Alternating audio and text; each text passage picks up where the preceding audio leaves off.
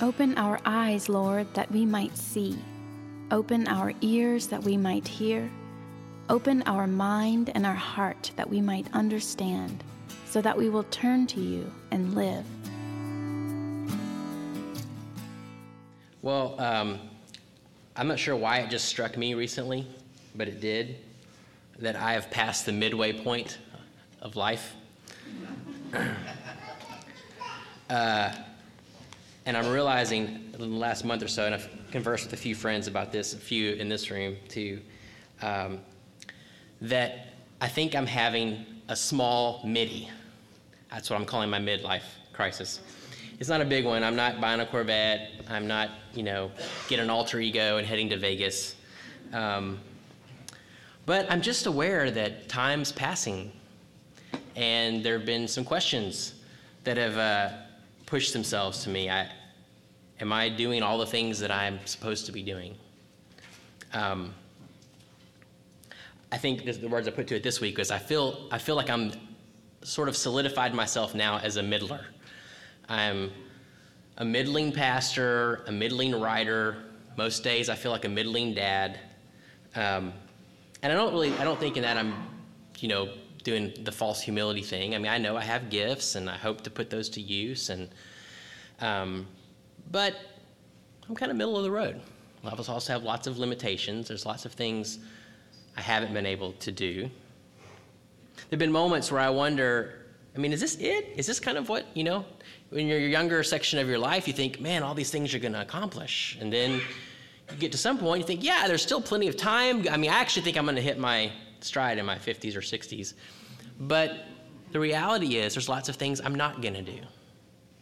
There's lots of things that I thought at once I would accomplish or I would achieve, and it's not going to happen. One of my friends described his life as time slipping away like jello through the fingers. And sometimes it feels exactly like that.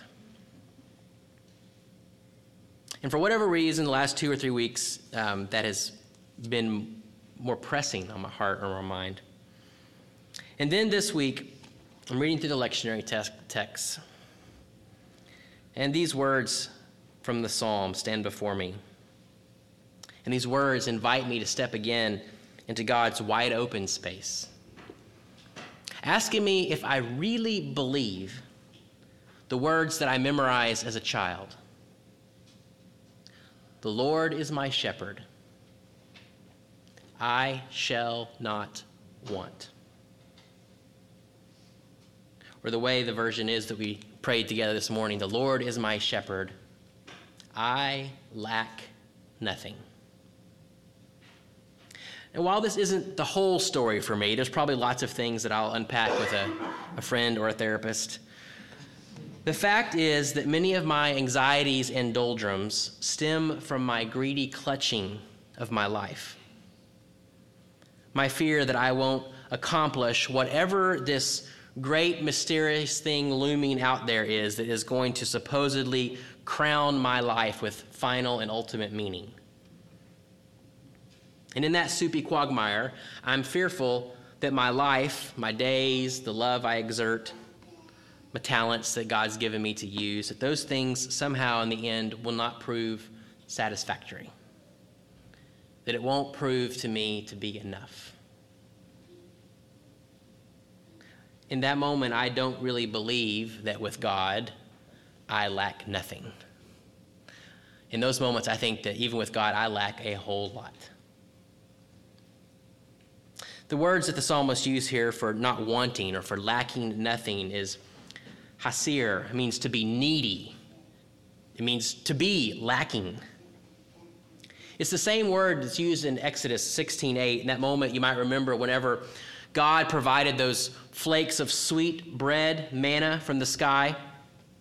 And after the people gathered the day's worth and only a day's worth because on that wilderness trek, God wanted to provide them enough each day for that one single day. They would bring all their manna together and they would weigh it out, and then they would make sure that each person had enough for that day. This is the way that, that it says it in Exodus. The Israelites did as they were told. Some gathered much, some little. And when they was, measured it by the omer, The one who gathered much did not have too much, and the one who gathered little did not have too little, did not lack. Everyone had gathered just as much as they needed. Everyone had gathered just as much as they needed. But why is it that the psalmist can have such confidence in his prayer? In the face of so much competing evidence, the psalmist lived the same kind of life we do generally. There was tragedy and sorrow, there was poverty, there was lack in the world. How could the psalmist pray this so confidently? The Lord is my shepherd, and I lack nothing. Well, it's because the psalmist knew that there was a shepherd who loved his sheep very much. The shepherd is the one who takes on the responsibility to tend to the small, dependent creatures and guides them around the grazing pastures so they can find the green grass that they would certainly miss if they were roaming on their own.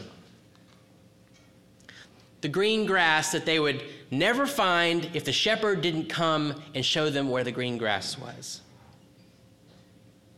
For the sheep, their life truly does depend on the shepherd.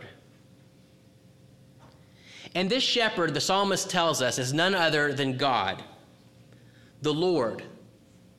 The Hebrew word here for Lord is Yahweh. At least that's the best way we know how to try to pronounce it. It's God's personal name to Israel. This God is not a nameless, distant deity, but the personal Yahweh who loves and sustains them, who watches over them, who yearns for their well being, and with God giving God's own name, God has given himself intimately, attaching himself to this relationship that he will never, ever sever. Every time I, I read in Scripture about God giving his name Yahweh to Israel, I always return to this little bit that Frederick Buechner writes. I love it, so I'm going to read it to you. Buechner, it is my name. It is pronounced Buechner. If someone mispronounces it in some foolish way, I have the feeling that what's foolish is me. If somebody forgets it, I feel that it's I who am forgotten. There's something about it that embarrasses me. In just the same way, there's something about me that embarrasses me. I can't imagine myself with any other name, Held, say, or Merrill, or Hlavacek. If my name were different, I would be different. When I tell you my name, I have given you a hold over me that you didn't have before. If you call it out, I stop, look, and listen, whether I want to or not. In the book of Exodus, God tells Moses that his name is Yahweh, and God hasn't had a peaceful moment since. but apparently, God's quite fine with that because God gave his name Yahweh he said, I am your Lord, I am your God, I am your shepherd. And for the psalmist, this God is not just Israel's shepherd, but you notice what he says here my shepherd. The Lord is my shepherd. And it's not only that Israel will have enough, generally speaking. Uh, some of us are a little more okay with the idea of God being generous generally. But the psalmist makes this bold declaration I shall not want. I, with the Good Shepherd, will lack nothing. I'm convinced that what we think about these Psalms' opening words here may determine the spiritual life that we actually have, the kind of God we believe in. Do we cling to the hope that God deeply loves and cares for us and can be trusted even in the most desperate stretches of our life. Trusted to continue to love and care for us and those that we love. Is the Lord our shepherd? Is the Lord the one who is himself our abundant provision? Or is God for us an abstract moral principle? A cosmic reality with very little bearing on our own life, our own heartaches, our own ho- hopes, our own joys and sorrows, our own friendships, our own circles of despair, our own places of brokenness. Is God your shepherd who provides what you truly need? If the answer is no, and there's no shame here, I think for many of us, if we're honest, the answer may well be no. But if the answer is no, we do need to reckon with the fact that the heart of the story of God, God's invitation for us to live in friendship with Him in a new way of life, in a new kind of kingdom, that whole story will ultimately be nonsensical to us. If the Lord is not our shepherd, if we don't believe that God so loved the world, and if we're not able to put our name into that, if we're not able to say, God is my shepherd, God so loved me, God so loved my next door neighbor, God so loved my child, then Scripture is by and large going to be nonsensical for us. It's interesting how this psalm, whether you grew up in the church or not, is one of the texts in Scripture that people know. It's read at most funerals. If there's a, a Christian uh, or graveside, if there's some kind of uh, Christian witness there. We often think of this psalm as gentle and comforting. And in so many ways, it absolutely is. But what we have here is a profoundly subversive truth. If God is the good God who provides what we need, then the lies and the powers of this world lose their grip. And the lies and the powers of this world do not go easily into the night. If it's true that the Lord is my shepherd, then I don't have to live hiding from others, afraid that I will be judged to not measure up because their opinion of me is not what I need for my life. God provides everything I need for my life. I don't have to live with the anxiety that my future joy and the well being of my all those that I love hinges on the frantic building of a career and a retirement account. I'm to be faithful with my time and my resources, of course, but God provides what I need. I don't provide what I need. If the Lord's my shepherd, I don't have to live on a razor edge, watching out for anyone who wrongs me, or anyone who doesn't understand me, or anyone who might take something that's mine. My life does not require someone else's cooperation for my soul to be well, because God provides whatever I need. If the Lord is my shepherd, I don't have to hold to my reputation or my accomplishments as if they were the currency that provides me meaning. Because God gives me all I need. Think of what would happen to our trigger finger toward war if we, both sides, all over the world, if we didn't live with the amped up fear that some other power would take our resources or usurp what's ours if we truly believe that God holds the kings in his hand, and that God, when all was said and done, provided whatever we need, how would this change us? What about racism or the plight of the poor? If we believed that there was enough for everyone, that we didn't have to grip our social power or our economic theory in order to be okay, what would release in us? If we truly believed that God had everything we need. But I think that this, this is one of our, our deep fears. That we will not have whatever we think we need for that good life. That when it's all said and done, we're really not going to have enough. That we really are going to lack if we don't scramble and maneuver and manipulate and press and push And you notice that none of those words are the same as being faithful. being faithful is active, but it's an entirely different energy. In Exodus with the manna, when God was dropping the, you know, I'm from Texas, we always said it was biscuits. When God was dropping the biscuits from the sky,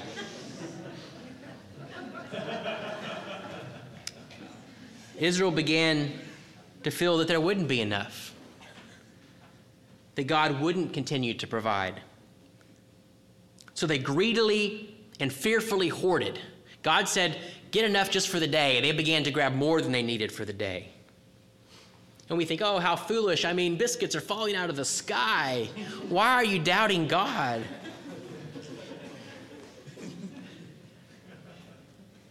But we all do it. I think there is a deep, deep fear in us that we're not going to be okay.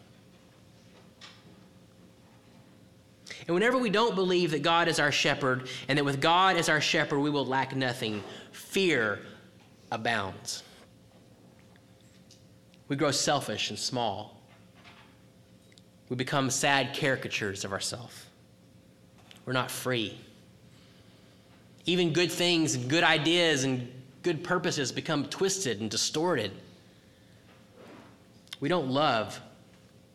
We abandon the realities of the kingdom of God.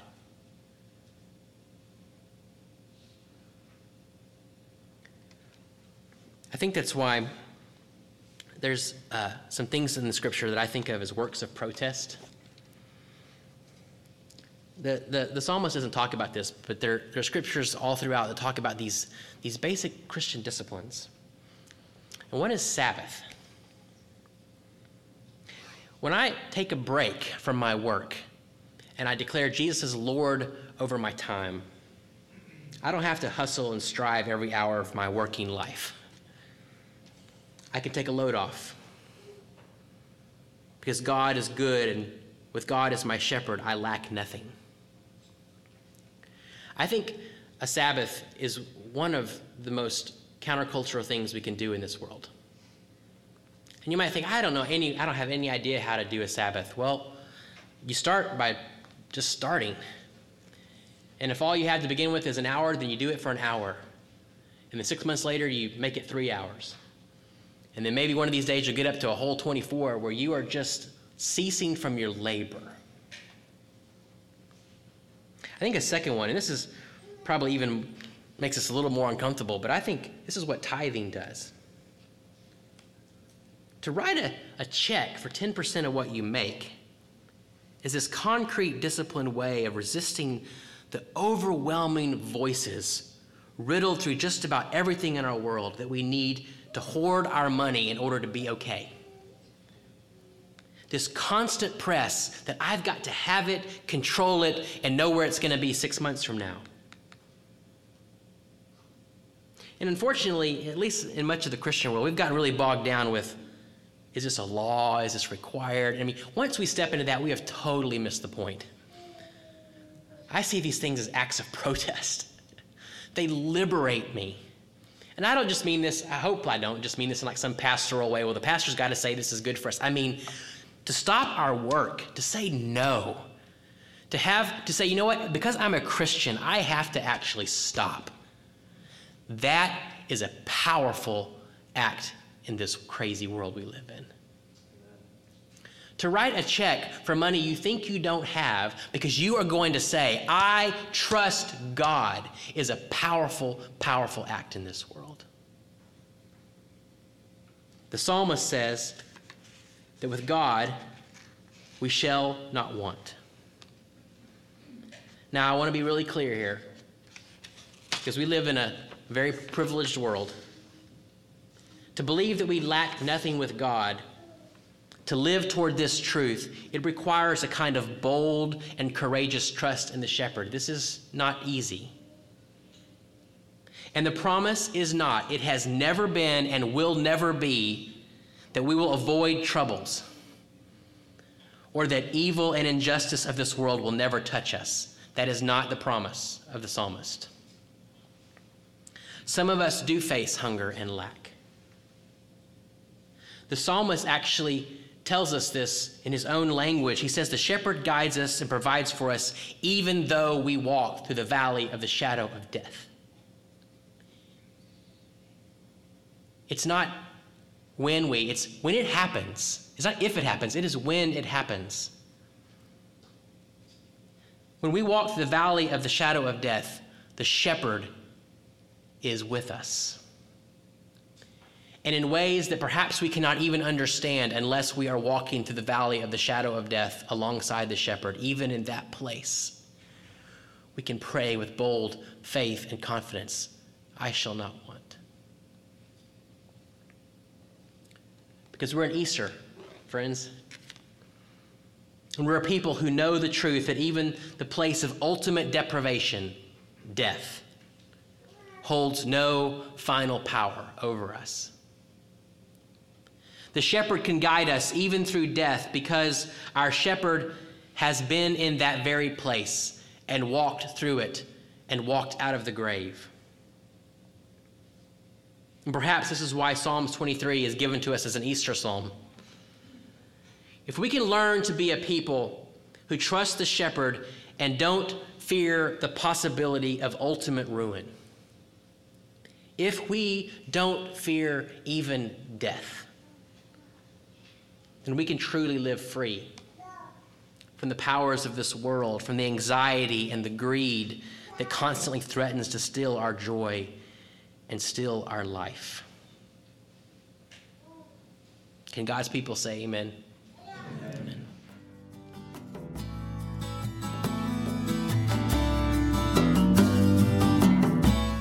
The Lord bless you and keep you. The Lord make his face to shine upon you and be gracious to you. The Lord lift up his countenance upon you and give you peace.